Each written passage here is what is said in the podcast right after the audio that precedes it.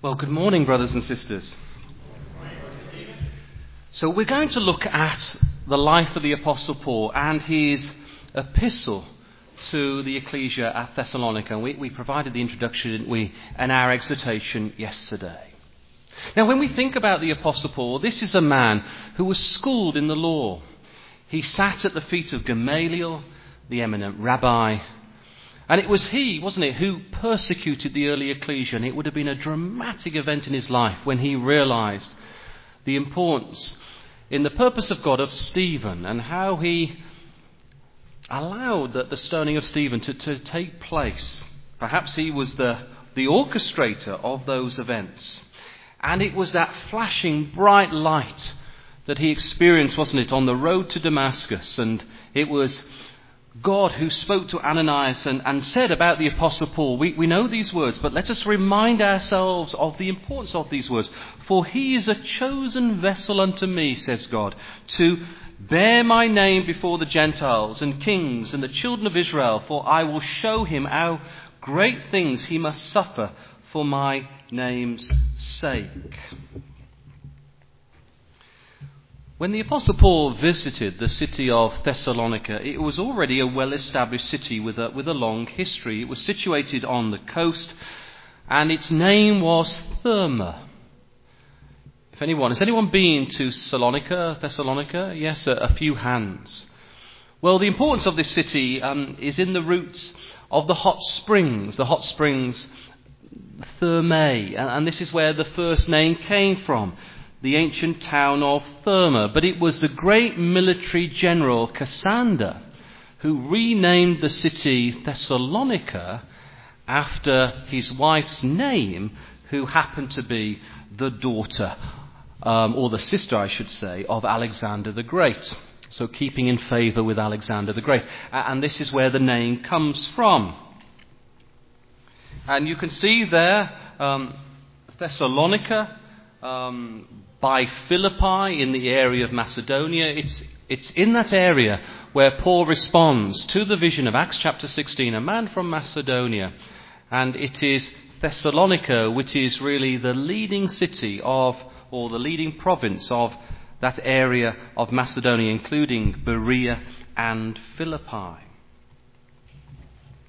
Now, today, Salonika is the second largest city in Greece. It's a commercial port. And if I were to say that its great university is called the University of Aristotle, you, you get a sense of the type of city it is. It's deeply rooted in its intellectual history. So, this was an intellectual hotspot, brothers and sisters.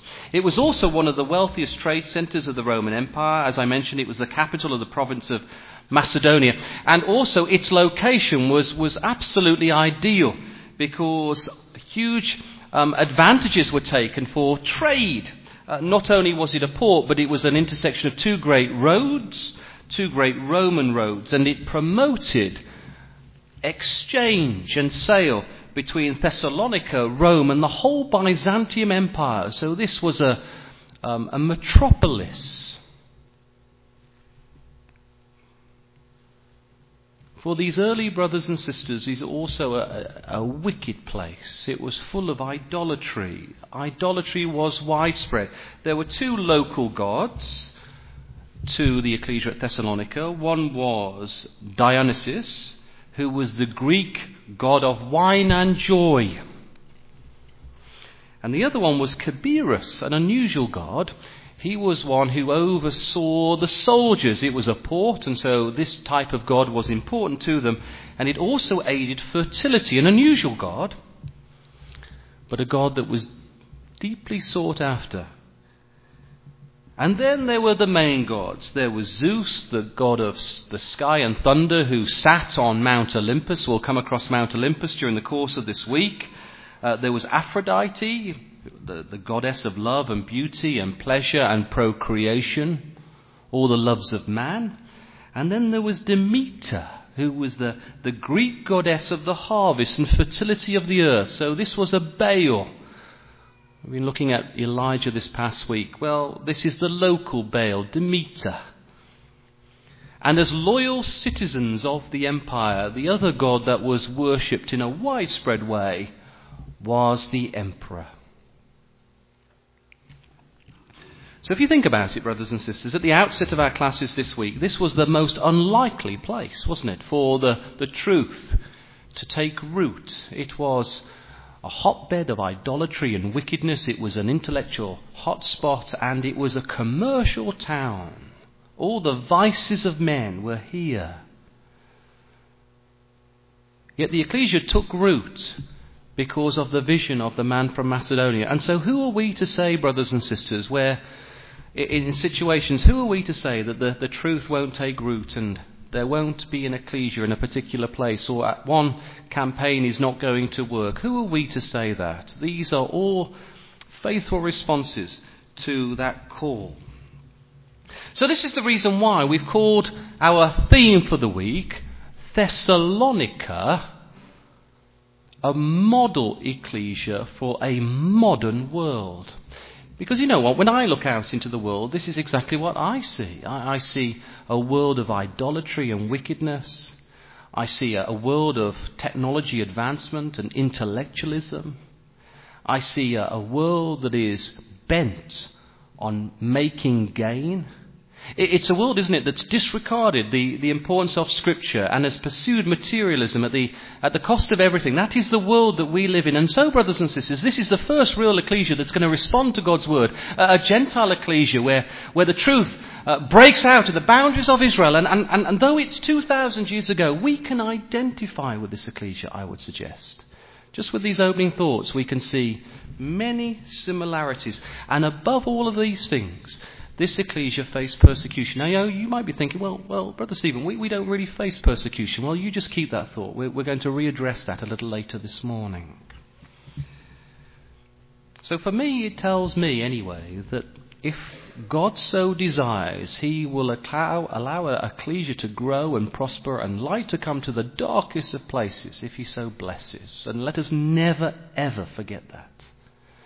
If God so desires, the most unlikely situation will flourish. Well, if you look at many commentators on the book of Thessalonians, there's a lot of dispute around who was the author. And just look at the screen, you, you can see why, because as you work through this book, there are certain personal pronouns that are used we come across we and us and our, and so it would suggest that there were several writers that wrote these two short epistles, but that not, is not the case. So if we've got our Bibles open, have a look at chapter 2 now. And look at verse 18. Wherefore we should have come unto you, even I, Paul. Worth underlining that. If there's any dispute, there's a personal pronoun here. Paul is saying that he is the writer. Even I, Paul, once and again, but Satan hindered us. If you go to chapter 3 now and verse 5. For this cause, when I could no longer forbear, says the Apostle Paul. Have a look at chapter 5 now and go down to verse 27. I charge you again I charge you by the Lord that this epistle be read unto all the holy brethren. So it's without doubt that the Apostle Paul is writing these words. Then you come to the second epistle, and perhaps this is the clincher because you can see here that this epistle is actually signed off in his own hand, 2 Thessalonians in chapter 3, and right there in verse 17, the salutation of Paul with mine own hand. So though there's a, uh, there's a lot of um, contention really around who is the author. It's very clear as you work through these two epistles that it's the Apostle Paul. Now, now the historical importance of this is important because this is perhaps the earliest epistle of Paul in your New Testament record. It was written around about AD 52 and AD 53. It's to this Gentile ecclesia in response to Acts chapter 16, and it is written from Corinth, which we're going to see in a moment. So these are some of the earliest writings of the Apostle Paul, perhaps the earliest writing. Now, the main theme, I'm sure many of you will know, the main theme through this epistle, which I think dovetails beautifully with what Brother John is talking about, is the coming or the parousia. That's the word in the Greek, the parousia. And this is really important because it's not just the coming, but it's the coming of the king. That there's um, royal language here. It, it is language that relates to dignitary. And it refers to the coming of the emperor. Let me just show you, just in the first epistle, in fact, you find this little signature in every single chapter of these two epistles. But let me just show you in the first epistle. So if you look down at chapter 1 and verse 10, it's worth just underlining these words because this is probably the preeminent theme. So in chapter 1 and verse 10, you've got wait for his son from heaven. Can you see that? Well, that is the word parousia. Chapter 2 and verse 19, the Lord Jesus Christ at his coming, that is the word parousia chapter 3, in the last verse, at the coming of our Lord Jesus Christ. That is the word parousia. Chapter 4, verse 15, the coming of the Lord. That is the word parousia. And finally, in chapter 5 and verse 23, it is the coming of the Lord Jesus Christ. So it is the parousia. So repeatedly, in fact, it's a little signature that's found in every single chapter of the two epistles. It is the parousia. And so here then, under inspiration, the Apostle Paul is reminding them of the coming of the emperor. Now that's rather fascinating because during the time of writing, who was the emperor of Rome? Well, it was Nero, a man who hated the Christians and the Jews. And it's interesting because he actually visited the Greek cities of Patras and Corinth. And archaeologists have now discovered that two coins were, were struck um, at Patras and Corinth to commemorate the events surrounding the visit of Nero to these two Greek cities. And, and what you see on the coins here are the words that are struck Adventus Augusti Corinth. Okay, these are Latin words Adventus Augusti Corinth. And, and fascinating for us as Bible students that the word Adventus in the Latin is exactly the same word as the Greek word parousia. Now reflect upon that. What, what's the point in all of this? Well, as these coins were in circulation, and no doubt Paul could, could, could see these coins, and he's guided by inspiration. But the point that's being made is that the arrival at Thessalonica, what they waited for was the great emperor, the Lord Jesus Christ, a man who was going to bring salvation. And upon all these coins, it was, a, it was relating to the salvation of Nero, and, and there was going to be no salvation for Israel and Bible believing Christians, was there, under, under the reign of Nero. Isn't that lovely? So there's a, there's a, a striking contrast that's being made of this Perusian. He's, he's writing under inspiration to these believers in Thessalonica, these Gentile believers. You wait, forget about Nero. There's a greater one to come.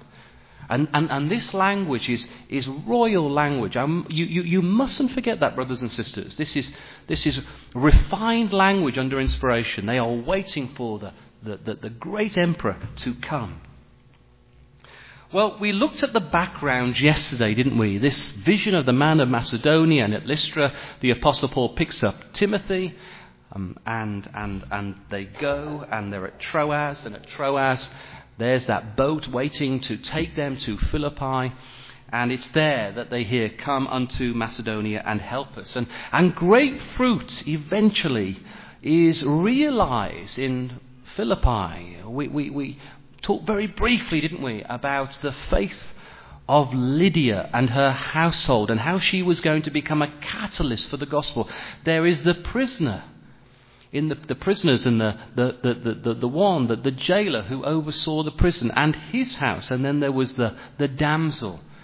And they would have made up this first ecclesia at Philippi, and no doubt in my mind that many of those men hardened men that listened to the prayer and the singing and the rejoicing of Paul and Silas at midnight in the jail at Philippi, when they were released, they also assembled around Lydia and formed the ecclesia there. So lovely. Delightful things happened. But what I want to do now, with that background, and this is why we want to look at that, wanted to look at that for our exhortation yesterday. So, so with that background, let's have a, a, a little think about the background of the Thessalonians. So we're going to pick up the narrative from yesterday and come with me to Acts chapter 17.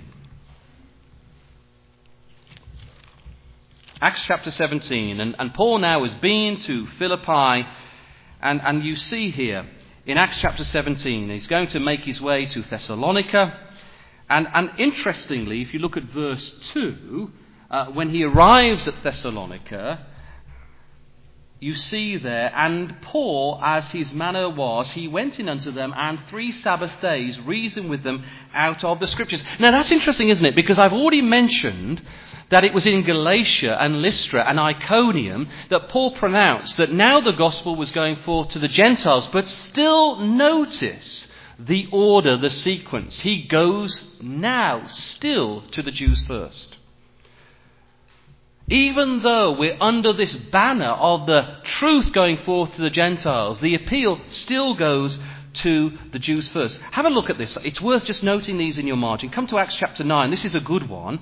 Acts chapter 9.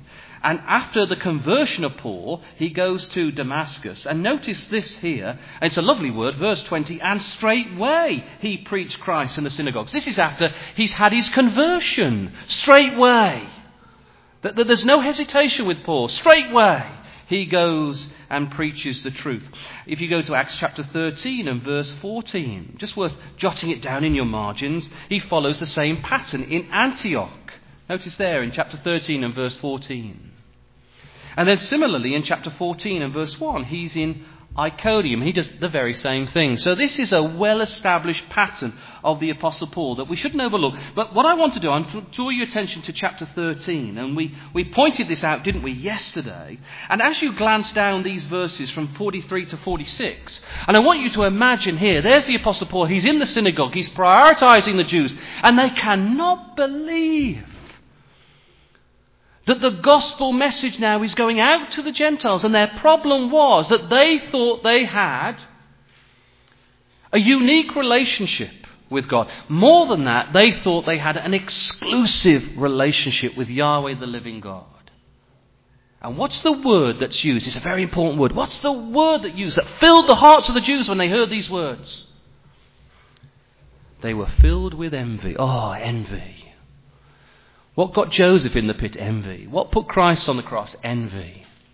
Envy. That's a terrible thing, brothers and sisters. That it does horrible things and has dire consequences. And often when you notice that word being used, it's happening in ecclesial life. That's a, that's a point to take on board, isn't it? Let's keep envy outside of the ecclesial home. Envy, a, a terrible thing. And it was out of envy that Paul says, finally, I now go to the Gentiles. So, with that thought in mind, having established a little bit of the background, we come to Acts chapter 17 that we were just looking at. And what I want to do is just pick out a couple of phrases. I want to, I want to picture this in your minds. There's the Apostle Paul. He's going to go in for three Sabbaths, so three weeks there. He's going to go into Thessalonica. And notice in verse 3, he's opening and alleging that Christ must needs have suffered and risen again from the dead and that this Jesus, whom I preached unto you, is Christ. It's rather unfortunate, isn't it, that translation? Opening and alleging. It gives the idea that the Apostle Paul wasn't quite sure what he was saying. Alleging. Well, this is definitive language. I want you just to kind of cross out those words. The, the more accurate translation is expanding and setting forth in argument. Now, that's good Bible scholarship, isn't it? Expanding and setting forth in argument how the Lord Jesus Christ was the fulfillment of the Old Testament and he had risen again. And, brothers and sisters, if we were given that opportunity, that responsibility, how many of us could expound with open argument? Now, this morning, if we were called to help with the young people, how many of us would we how many of us would feel confident leaving this hall with our Bibles and talking to the young people and expounding your faith? That, that's what we need to think about. Now, you, you picture there, there, there you are in the synagogue, and there's the Apostle Paul. He's getting up three Sabbaths, and he's opening and alleging, he's expounding with argument. Where's he going to go? Well, he's going to go to passages that you know. He's going to go to Genesis 22, isn't he? He's going to go to Psalm 22. He's Isaiah 53. What, what are the types he's going to look at? Well, he's going to look at Isaac, isn't he? And Jonah. And Hezekiah. You know these, brothers and sisters. And that's what the Apostle Paul would have done. And he would have set forth in argument. Now, it must have been a marvellous thing to see Paul in full flow. Have you thought about that? A man sat at the feet of Gamaliel, now endowed with the Spirit of God. And he's in full flow. And it would have amazed, wouldn't it, these Jews? This is a man who had persecuted with an obsession. He was the one who was the, the instigator, I believe, of the stoning of Stephen. And there he is now in the synagogue, expounding with argument how the Lord Jesus Christ had risen from the dead, looking at the very passages that they understood. And now he could see Christ. Can you imagine that? Wouldn't it have been lovely? And the Jews, when they heard it, they were filled with hostility. Look, look at this. Um, verse 5 of Acts chapter 17. But the, but the Jews which believed not, they were moved with envy.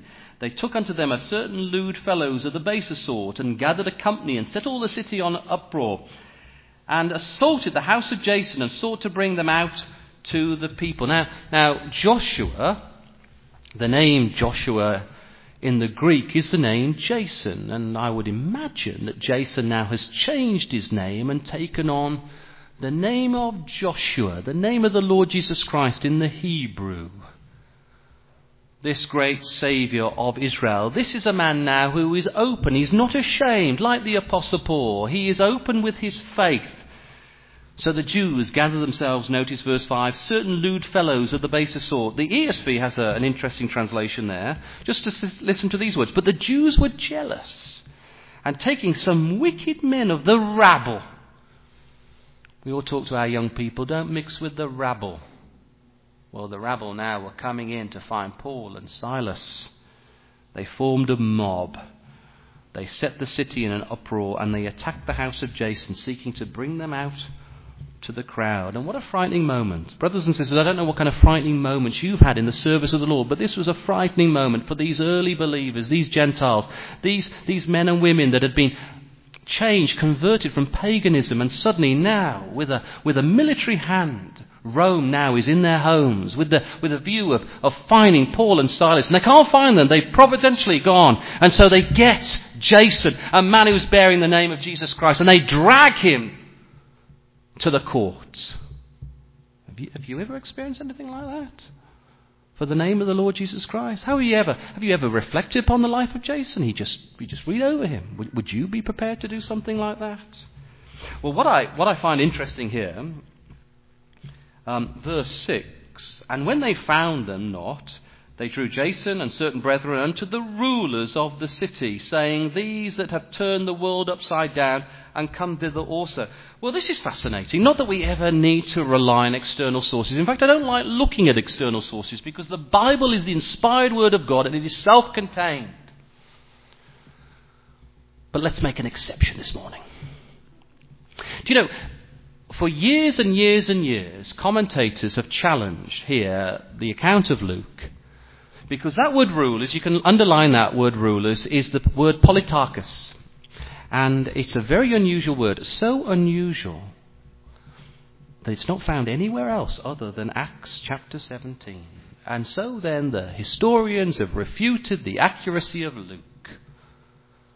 Until archaeologists dug deep under the city of Thessalonica and found these great pillars in the original courtyard with the words Politarchus the rulers. Now, now, brothers and sisters, we don't need that, do we? We, we don't need that. Nevertheless, it's good to see, isn't it? It's good to see. There's like a mob out there that are challenging the veracity of God's word. And so occasionally, from time to time, God allows archaeologists to unturn a few things in the ground just to instill confidence in those men and women of faith. Isn't that lovely? Politarchus so the only time you find Politarchus is there in the ground in Thessalonica and in your Bibles. Have confidence in your scriptures, brothers and sisters. Now, it's an interesting phrase, isn't it? These have turned the world upside down. Now, I wonder what they're meaning by that. It could be two things, couldn't it? There was Paul and Silas, and they had turned the world upside down. They'd been in a prison. There'd been an earthquake. That the jail doors had opened. That the chains had been unloosed. They were men and women of turning, weren't they? But, but there's something else there. Their message was one of turning. As they spoke in the synagogues, everything was upside down. You're telling me that Yahweh, the God of Israel, the God of Abraham, Isaac, and Jacob, is the God of the nations? Well, hadn't they read Genesis chapter 12 and the concluding verse?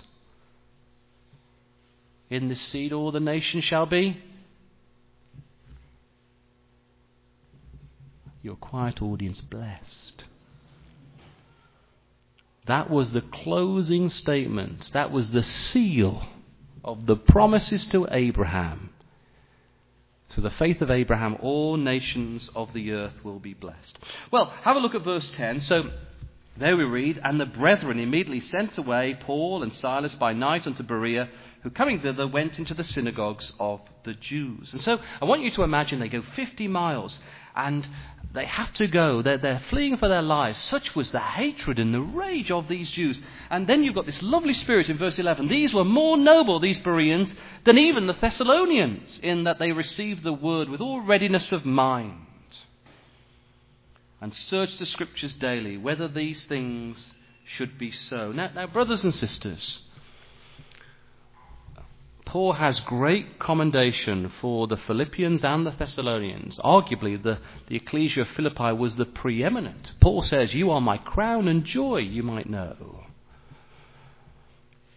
But there's something here, there's a mark of commendation about the Bereans. And, brothers and sisters, this is what we are as Christadelphians. You know, in, in, in, some of the earliest definitions of the Christadelphia movement are two things. First of all, that we take our religion, our faith, and our worship to the early apostles. In fact, if you go on um, British Encyclopedia, the, the, the Encyclopedia Britannica, that, that's the very definition of Christadelphians, that we take our, our belief to the early apostles.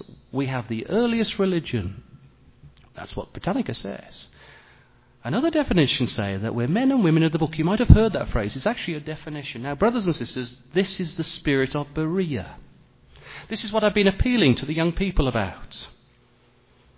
Don't listen to what I'm saying. If you're going to get things in your Bible, put them in pencil and check them for yourself. I might be wrong. I might be having a bad morning. Who knows? And this is why, for our young people, it's so important to understand Bible principles so that when they are listening particularly to brethren from the platform, they can think, does that sound true? Is that consistent with a Bible principle that I know? And if it's not, I've encouraged the teenagers, so you've got a problem now, young people, uh, brothers and sisters. I've encouraged the young people to quietly go up to the speaking brother and say, Can you explain that for me? Because that's not consistent with this Bible principle. So expect some changes here. but it's important, isn't it? And I said, such is the Spirit of Christ, you can quietly correct the speaker, or he'll quietly correct you. But it doesn't really matter, does it? Because we're searching for truth. We're in this together.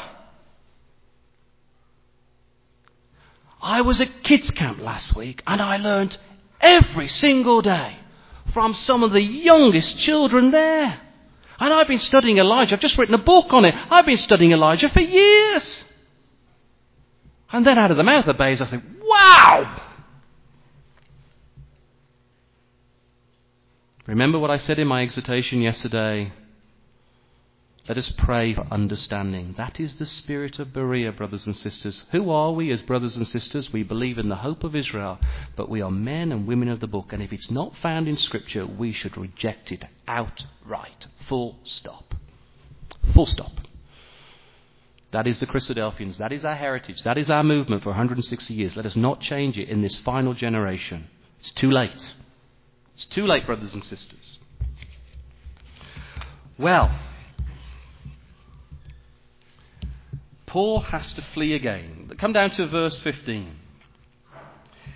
And so they hound him in Berea. He's gone 50 miles. And so here uh, you see they, they run away again, Paul and Silas and Timothy, and they that conducted Paul brought him unto Athens and received a commandment unto Silas and Timotheus for to come to him with all speed and depart. I want you just to imagine this. I, I want you just to, there's a very practical lesson in all this. You, you, you receive this vision and you go with high expectations and hopes, and you go to Philippi and you see a, a Gentile woman who was probably a slave and a jailer and a woman that was possessed in her mind. It's not really the strongest ecclesia you'd imagine. It turns out to be the very best ecclesia, arguably, that ever was. Ever was. And then you go to Berea and, and, and you find brothers and sisters just like you, and they're searching out the scripture, but you're hounded. You have to flee. And you have to go as far as 200 miles. And you have to go on your own. And these two lovely companions that have been with you all the way through, Timothy and Silas, you say, stay back. And so for these 200 miles, and you can put that in your margin there, those 200 miles that Paul makes to Athens, he goes alone. I want you to think about that. How would you be feeling? You've responded to this vision, you've put everything in, that there's nothing left. And these two brethren that are keeping you up and standing, who've got words of consolation to you every single day, now you depart from them and you're alone. What would have been racing through Paul's mind as he, as he made his journey on his own? Have you ever thought about that? Was he broken? Well, with those thoughts in mind, I want to pick up the account here, and I want you to put this in your margin because we're going to find out the reaction of Paul. How would you be feeling? Come with me to 1 Thessalonians and chapter 3. We have to go to Thessalonians here. It's in his letter that we find out what Paul's reaction is. So he leaves Silas and Timothy, they, they stay behind. He leaves them in, in, in Thessalonica, and he has to go all the way on his own to Athens. And so here then, in, in 1 Thessalonians chapter 3, what, what do we read? Wherefore, when we could no longer forbear, we thought it good to be left at Athens alone and sent Timothy, our brother and minister of God, and our fellow labourer in the gospel of Christ, to establish you to concerning your faith. And, and what happens here is this. Paul leaves Timothy and Silas behind in Thessalonica. He makes his way to Athens, and there he remains, and he writes a letter to Paul and Silas and says, I need you now. I need you. I'm feeling it. Your heart goes out to Paul this solitary figure in Athens, and they arrive and they come back and they, they share a report, a, a report of the brothers and sisters in Thessalonica. You know what he says? Go back. Go back. So, this is an example of Paul once again putting the cares of an ecclesia before his own personal cares. They come back with a report and he goes, This is wonderful. What, what a positive report. Go back and help them. They need your help more than I do. What a lovely spirit that is, brothers and sisters. So, with those thoughts in mind, come with me to Acts chapter 18 now. And, and Paul now is going to continue. So, I want to picture in your mind that they arrive there at Athens. He goes, Go back, and they go back to Thessalonica. They're going to support the ecclesia in Thessalonica. And Paul now is back on, his road, on the road. And he's going to travel. And he's going to travel to Corinth. Acts chapter 18 and verse 1. After these things, Paul departed from Athens, where he sends um, uh, Silas and Timothy, and he came to Corinth. And, and what happens there? Well, we, we know what happens, and found a certain Jewish um, couple named Aquila, born in Pontus, lately come from Italy, and his wife, um, Priscilla. Okay? Uh, and we looked at that parenthesis yesterday, didn't we? Why there were no Jews in Philippi.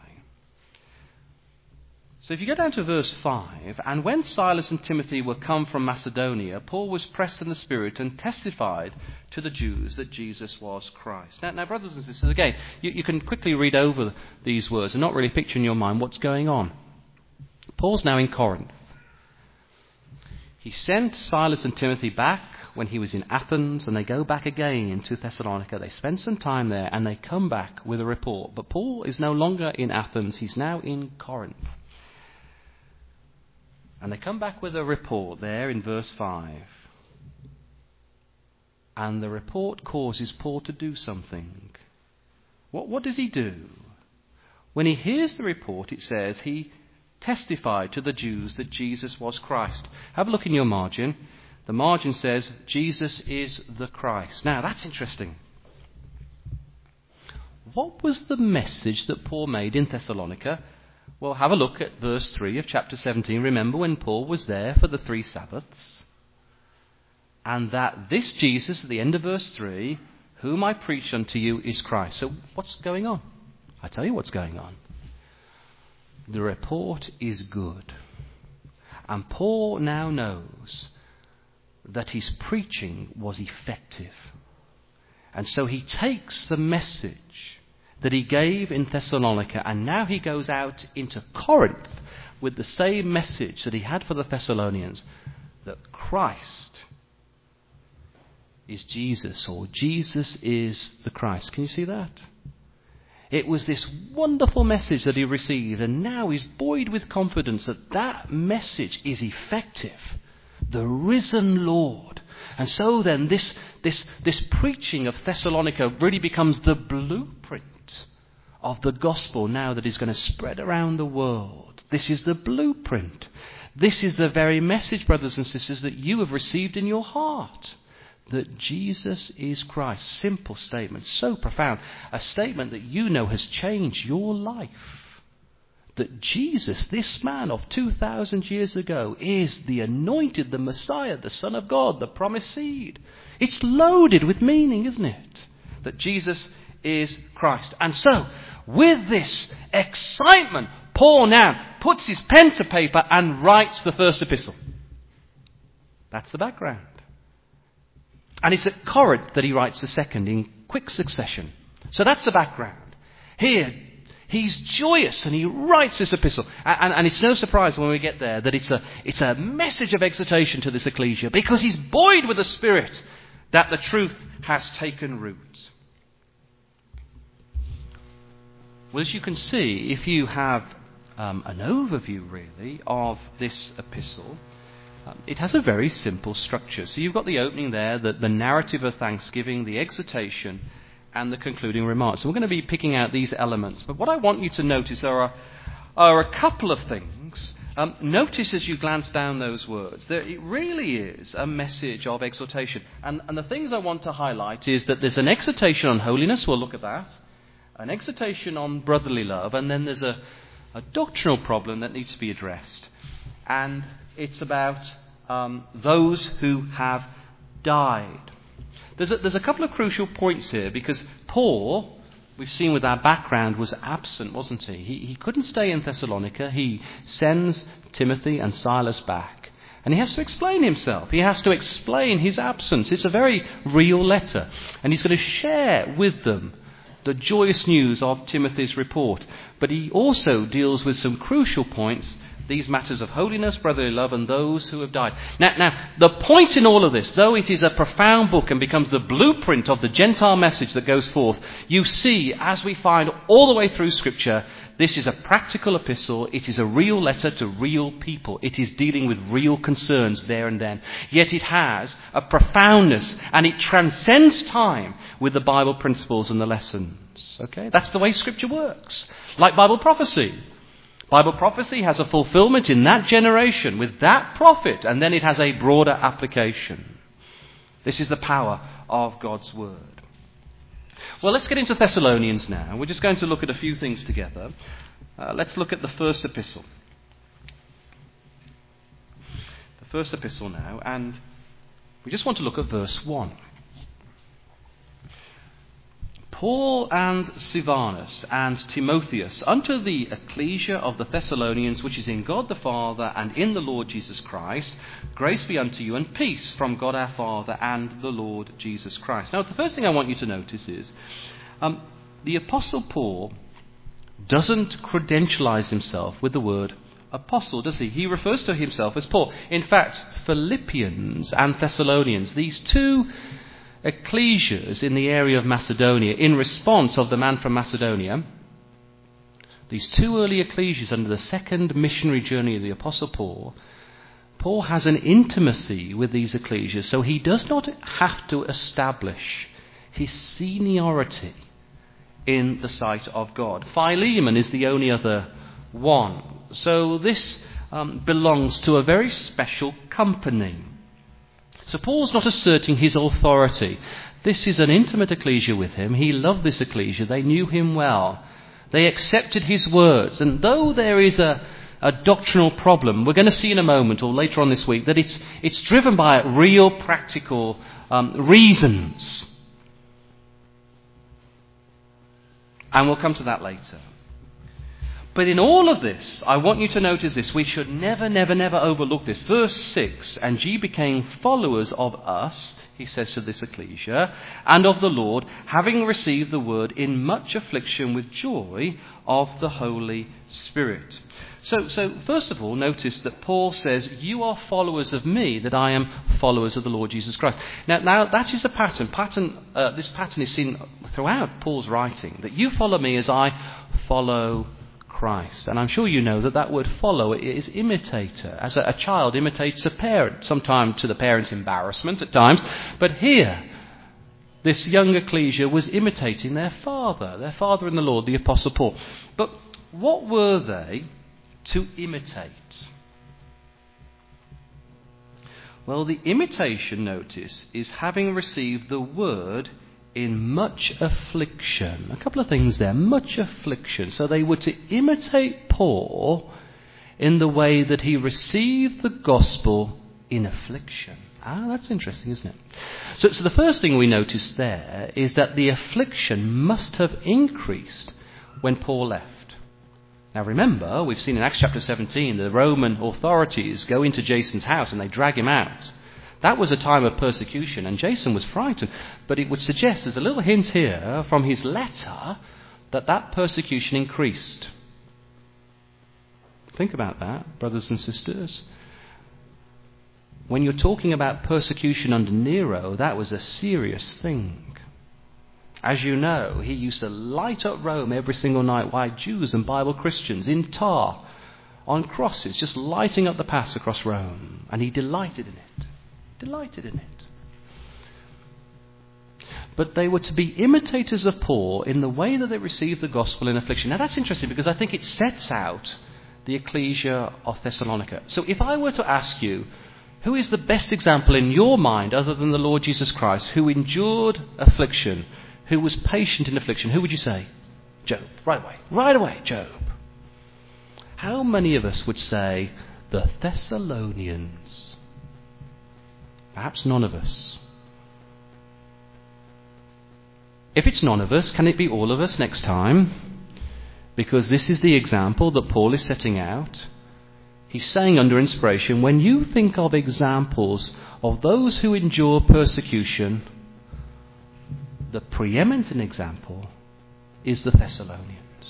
And I want that to guide your thinking throughout this week. This ecclesia was remarkable with their faith.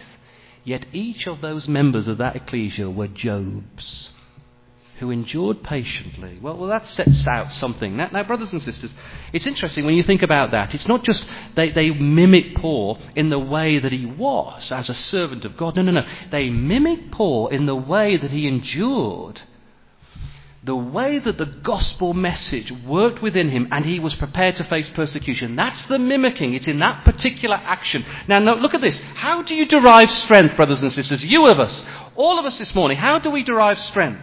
Well, well, look at this, because this is why Paul says these words under inspiration unto the ecclesia of the Thessalonians, which is in God the Father and in the Lord Jesus Christ. And this is a loaded phrase in God the Father and in the Lord Jesus Christ. Now, now three metaphors come to mind First of all, I, want to draw your attention to the little word in. In God the Father and in the Lord Jesus Christ. No, notice that. Just underline that. There's, a, there's an emphasis there. It's a repeat. And anything that's repeated in Scripture, any time you see something twice, as Brother Harry Tennant used to say to me, that's for emphasis, Brother Stephen. Right? So I'm sharing that with you this morning. It's for emphasis. Now, what are the metaphors? Well, there's, there's many, but for me, the leading three are that Jesus spoke of his disciples in him. Remember that? That he's the vine and they are the branches, but they are the branches in the vine. John 15, verse 2. We also have a similar metaphor of the body of Christ, that we are the limbs in the body. 1 Corinthians 12, verse 18. And then Paul describes our life that we are hidden with Christ in God. What a lovely. Have you thought about that? We're not hidden in Christ, we're with Christ, hidden in God. So we are fellow heirs of salvation. We are following, we are mimicking Him in His persecution. Paul saying, Follow me as I, as I mimic Christ. And, and there's Paul mimicking the Lord Jesus Christ in his persecution. And they now are mimicking Paul in their persecution, and we are to mimic Paul in our persecution, in our affliction, who mimicked the Lord Jesus Christ. Can you see that? It's something that cascades down into our community. And so then, if you were going to paraphrase those three verses up on the screen, how would you, how would you describe it? Well, I'd suggest that that word in, if you paraphrase those three verses, it's saying to us that we draw strength. Ah, where do you draw strength, brothers and sisters, when you're down? Oh, all kinds of places, Brother Stephen. Everywhere, really. And it takes us some time to realize that where we're going to draw strength is from the Scripture and from one another and from prayers. Aren't we all like that from time to time? Yes, we are. And that's where we need to be drawing strength. And so here Paul now is saying this ecclesia, with all the, the insecurity of a young ecclesia being persecuted in, the, in, this, in this political hotbed on the, on the European arena or the Asian arena here, feeling so alone, so isolated. They're with Christ. They're companions with Christ, and they're drawing strength from God. That's where they're going to draw strength. It's worth just asking ourselves the question where we draw strength from, really, in our lives. Now, it's interesting, isn't it, that with these thoughts in mind, that Paul then goes on to say, having established this idea of being in God the Father and in the Lord Jesus Christ. He goes on to say, Grace be unto you and peace from God our Father and the Lord Jesus Christ. Now, now he's already said in verse 6 that there's much affliction. How can you have peace with affliction? Well, perhaps Paul is picking up the very idea of the Lord Jesus Christ. Come with me to John chapter 14.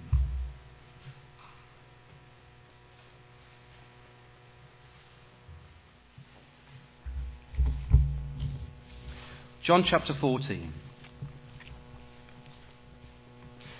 Uh, and as we go there, we're thinking about that phrase, grace be unto you and peace. And this word peace, well, it resonates, doesn't it, this word peace? Because here Jesus says to his disciples, and this is a, an intimate chapter. You, you can't find a more intimate chapter, can you, in the scripture? Here, the Lord Jesus Christ, deep in earnest prayer with his Father, speaking about his disciples and those who will follow them thereafter.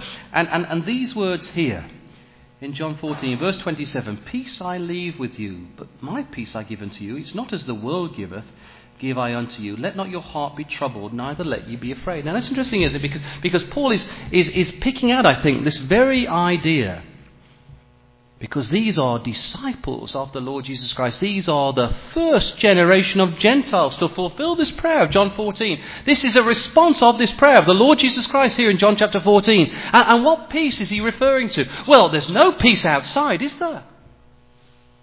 The, the world is turbulent. So where's the peace? He's talking about the inner man, isn't he? He's talking about inner peace. And when we've got inner peace, brothers and sisters, it doesn't matter how much the waves are roaring. We're standing there with the Lord Jesus Christ who said to those waves, Peace, be still. Do you feel like that? How is your life? Are you in the midst of the seas and they're roaring and you can't even see land? Or are you feeling there in the audience this morning that God is with you and you've got inner peace. We're all in different places, aren't we? Let, us pick out this idea. Come to John chapter 16 and verse 33, the end of that chapter. These things, says Jesus, I've spoken unto you that ye might have peace in the world. Ye shall have tribulation, he says. But be of good cheer, I have overcome the world. I, I wonder, brothers and sisters, how many of us are really rejoicing in our heart when we read those words that Jesus has overcome the world. Is that effective in your life? Is that effective in mine? Well, well, Paul could speak, couldn't he, with authority because he felt peace when his life was so turbulent. Come with me to Philippians chapter 4, the, the, the, the, very place when he refers to in Philippi, which was really the, the, the genesis of the whole preaching of the gospel and the, the, the, the, truth being received by the Thessalonians. And what does he say here? Philippians 4, verse 6. Be careful for nothing, he says to this ecclesia, this neighbouring ecclesia to Thessalonica. But in everything, by prayer and supplication with thanksgiving, let your request be made known unto God. And the peace of God, which passeth all understanding, shall keep your hearts and minds through Christ Jesus. Okay, so we've got that whole idea of the peace. Now, now what is Paul referring to? Well, I would um, suggest that what he's referring to is that very night in the jail, when life was very uncertain, yet the surety of Paul and Silas, perhaps Timothy there, in the prison. And they had confidence. And perhaps many of these recipients now of the epistle to the Philippians had been in the prison that night. Ex convicts. And they listen, they think, yes, I remember that. I remember when Paul's life was very dire. And he could have been facing imminent death. Remember, he was he was whipped within an inch of his life at Philippi, and those scars carried with him throughout his ministry. Yet he was a Roman citizen. He was whipped to a, within an inch of his life, and they say, I remember that. And he had peace. Can you see that? And Paul's reminding them, and this ecclesia at Thessalonica, this is the exhortation. He's saying, Remember me, you will have heard. You received the gospel message because I was loosed from the prison of Philippi. That's how you received the gospel message. And remember me, you're going to mimic me. Remember me in the prison at midnight. And I sang praises to God. That's exactly what I want you to do too. Now, now brothers and sisters, um, I know Canada well enough now, and I know that you're not facing persecution. This year in particular, many in the the missionary field have.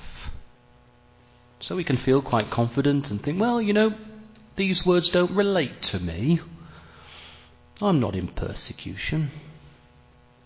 Well, I want you to think again. Come with me to the simplest words of the Lord. Matthew chapter 30. And we're going to look at these words now a little more carefully.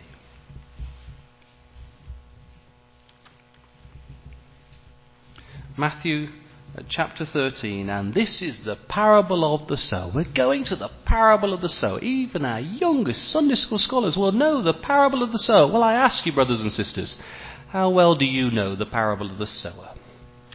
We're going to find during the course of this week that this is developed throughout the book of Thessalonians. It becomes a, really a, a, basis, a platform for many of the writings here of Paul. Well, well Matthew chapter 13, and we just want to pick out a, a few verses. Verse 20 uh, for, for starters. But he that received the seed into stony places, the same as he that heareth the word, which anon with joy receiveth it. Yet hath he not root in himself, but dureth for a while. For when tribulation or persecution ariseth because of the word, by and by he is offended. So, this is an example of the word going out to those brothers and sisters there, or men and women who are on stony ground and they receive the truth enthusiastically, but because it's stony, the roots haven't buried deep, and when challenge comes their way, they perish. And, we know, brothers and sisters, because we, we, we all believe we're in the good ground, don't we? We don't even take note of these verses. Because we're in the good ground. Well, when you look at verse 21, brothers and sisters, that word persecution is the same idea that's picked out in Thessalonians, but it's interesting, isn't it? Because it forms part of a couplet. The effect of tribulation is the same effect as persecution. So the parable of the sower is saying the dangers of tribulation equals the dangers of persecution. So you might be feeling comfortable in your seats this morning and say, Well, I don't really face persecution. Well, you certainly face tribulation. And it has the same effect. Because that word tribulation means a pressing, a pressing together. It means a pressure. And, brothers and sisters, if there's ever an age, this is the age of pressure. Pressure is everywhere work pressure, family pressure, financial pressure, health pressure, da da da da da da da. All kinds of pressure. We've got it from every direction. Oh, we might be in stony ground. You know what? The parable of the sower is not really about where you are, is it? it's how you respond. That is what defines what patch of soil you're in.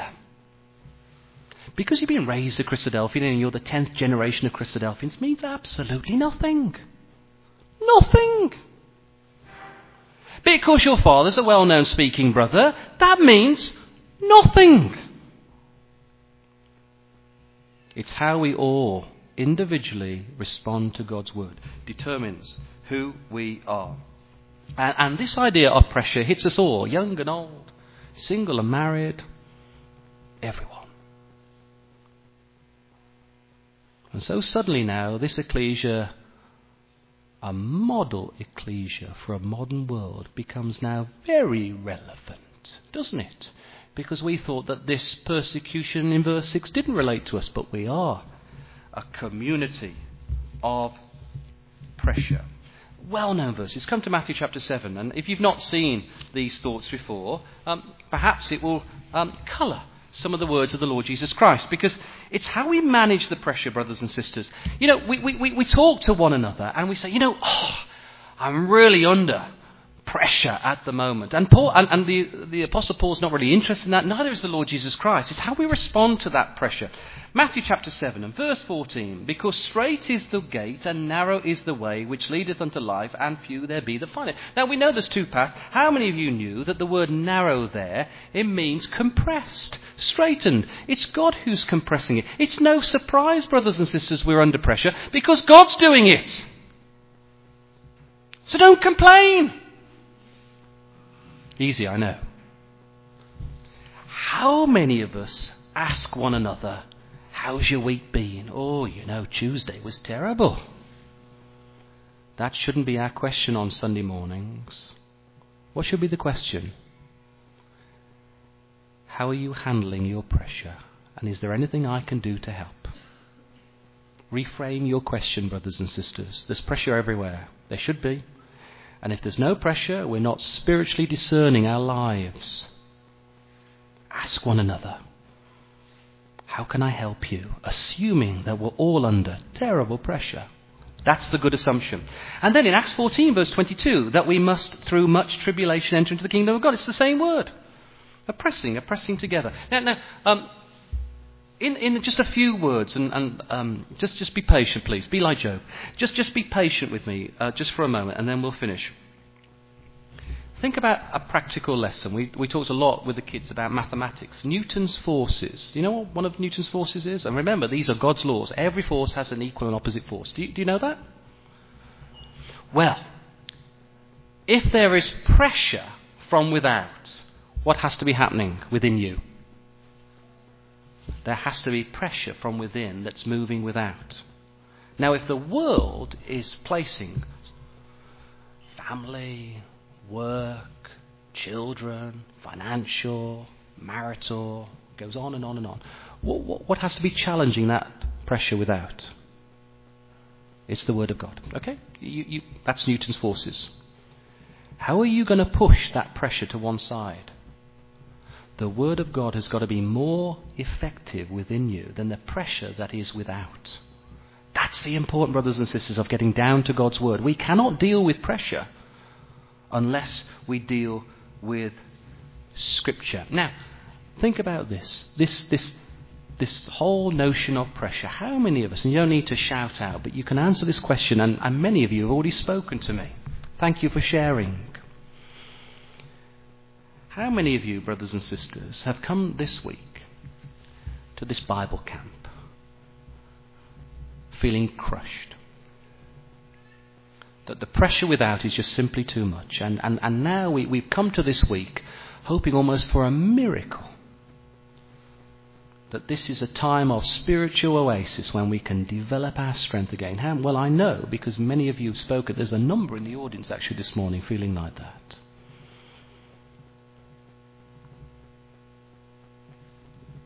So we should think about this early ecclesia. We should reflect upon our own challenges and we should resolve within our hearts that we're going to be more determined to get down to God's Word. Whatever challenges are facing, God will never place more pressure upon your shoulders than you can handle. We know that is a Bible principle. And let's take comfort together, brothers and sisters, of Paul and this early ecclesia. Let, let me just show you a few things and then we will finish. I don't want to get a, a bad reputation in my first class. But um, have a look at this. I, I, just want to show you this in 1 Thessalonians and, and chapter 2. And look at this. I just want to show you a phrase.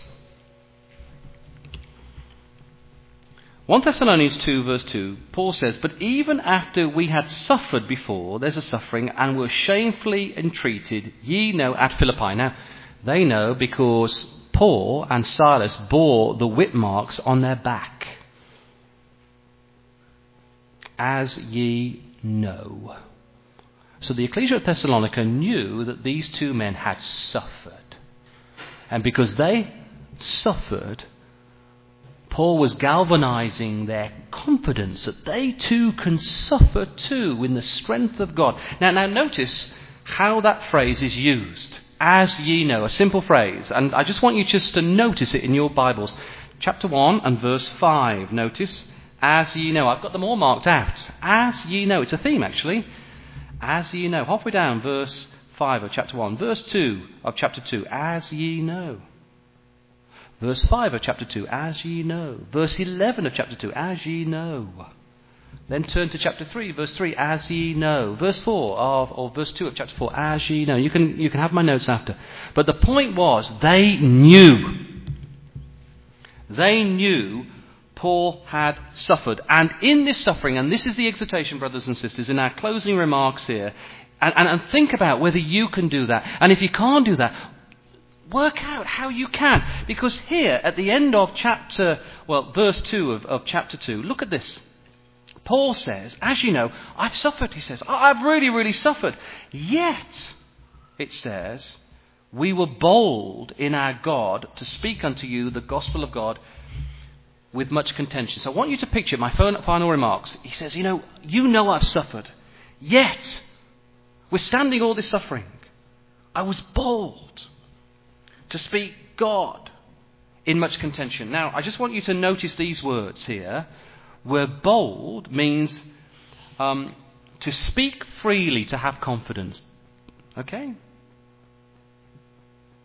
So he spoke up for Christ.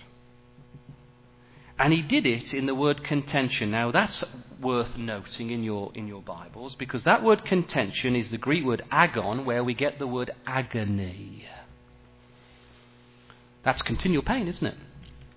So he was speaking up for God in agony. And it means a contest, a conflict, a, a fight or a battle. And here Paul is saying, you know, brothers and sisters, and he's speaking to you, and these are my closing remarks. He's saying, you know what? You're feeling pain. You, you want to stop. You're in agony. And many of you here this morning are in agony. Well, you know what? It's a contest. And you've got to keep on going.